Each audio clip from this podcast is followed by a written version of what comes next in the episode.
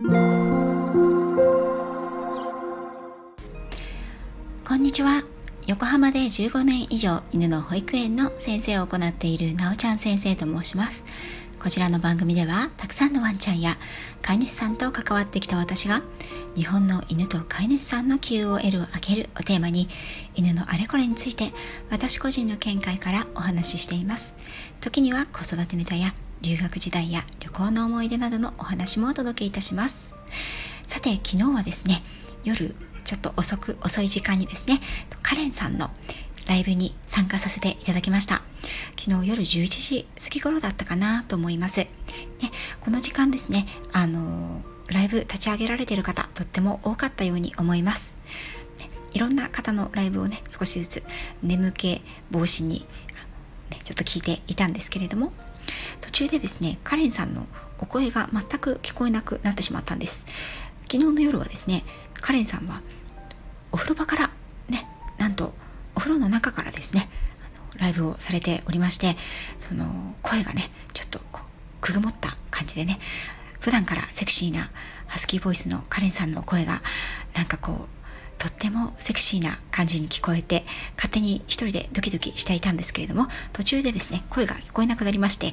ですがその後ですねあのそのその場に居合わせた皆さんとコメントでずっとあのそのライブを継続していたという面白いねあのただのチャットみたいな感じになっていたんですけれどもその後そのライブのアーカイブは上げられたんでしょうかね。まだ私聞いてないんですけれどもそれで声が聞こえてたらとても面白いなと思います。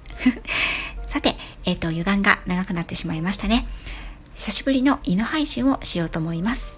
嗅覚、聴覚の話は以前させていただいたんですけれども、今回も犬の感覚シリーズの中で、聴覚にスポットを当てて、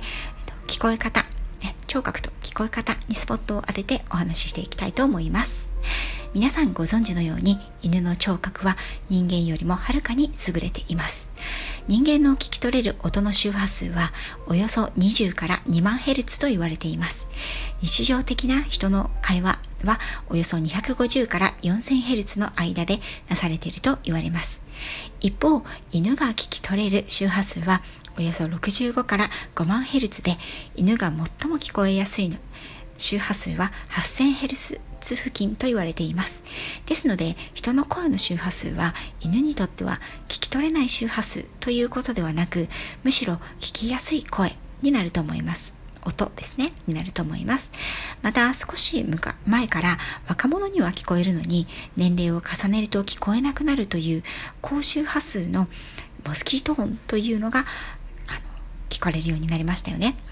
これは1万 7000Hz 前後の超高周波数の音で、これも犬は難なく聞き取ることができます。私はそろそろ聞こえなくなってきたかもしれませんね。さて、ここで問題です。うちの子外では全く私の声に反応してくれません。名前を呼んでも知らん顔して振り向きもしません。大音量で音楽がかかっていても平気で寝ているのに遠くの方で小さく雷が鳴るだけで震え出して隠れます。などなどどうしてこういった問題は起こるんでしょうか？犬は人間よりはるかに耳がいいはずですよね。答えは簡単です。犬の聴覚は人間よりはいいんです。ですが聞こえ方に違いがあるということなんですね。まず大前提として言えることの一つは犬は聴覚も嗅覚も人よりも優れていますがその進化が発揮されるのは集中がここに加わった時なんです。また聞き分け嗅ぎ分けに最も威力を発揮します。裏を返せばいくつもの感覚を一度に多方面に使うということは苦手でこの分野においては人間の方が勝っているとも言えるでしょう。多くの方がこの配信を聞きながら手や目は他の作業をしていると思います。そういった同時進行は犬はちょっと苦手なんですね。聴覚も一緒なので先に挙げた問題の1番2番は特に他の感覚を集中して使っている場合があります。お外など刺激が多く一心不乱に地面の匂いを嗅いでいる時に愛犬に「ほらまるちゃんあっち行こうよ」と声かけても意に返さないそういうシーンはよく見かけますね。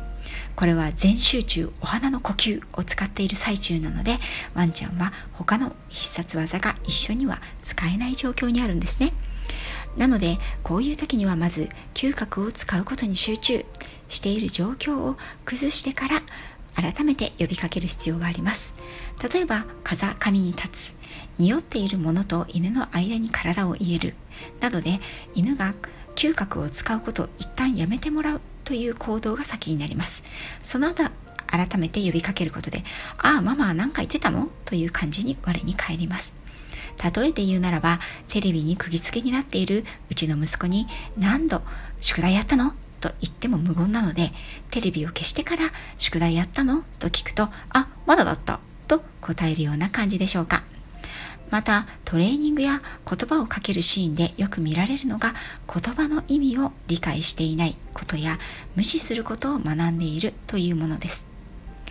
My job is dog trainer.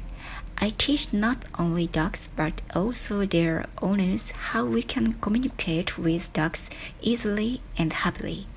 I love dogs and humans too, and I think it is necessary for my job. さて、皆さん私の拙い英文すべてご理解いただけたでしょうか？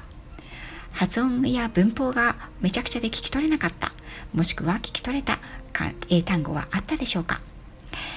犬にとってはこのように人の話す文章は知らない外国語のように聞こえるものです。経験と学習から dog, love, human などの単語をまず聞き取れるようになります。ところがこの経験や学習がないと全く意味がわからなかったり言葉をたくさん並べられて話をされることで本来知っているはずの単語の意味もわからなくなったりすることがあるんですね。なので犬に的確に何かを伝えたい場合単語やコマンドそのものを教えたいという場合には同じシチュエーションで同じ言葉を短く伝えるということでより早く正確に言葉の意味が伝わります。悪い例としていつも名前を呼んで叱られているワンちゃんにとっては自分の名前イコール飼い主さんが不機嫌になる合図ということになってしまいかねません。この単語が出た時にはなるべく目を合わせないで姿勢を低く知らん顔をしていようという様子になってしまうことすらあります。その様子を見た飼い主さんはますますこの子聞こえてないのかしら見事見事見事！と大きい声で叫んでしまいます。また経験から学習した言葉の場合もありますおいでと言っているのに来ないというワンちゃんの中にはおいでと呼ばれたら自分の楽しい時間が終わってしまうという学習体験をしている場合があります。おいでイコール絶対に戻ってはいけないやつ。という認識がつくともちろん呼び戻しができない。ということになってしまうんです。この経験から学習した音。という認識はとても強く特に生存を脅かす恐怖に即した音はいち早く反応することになります。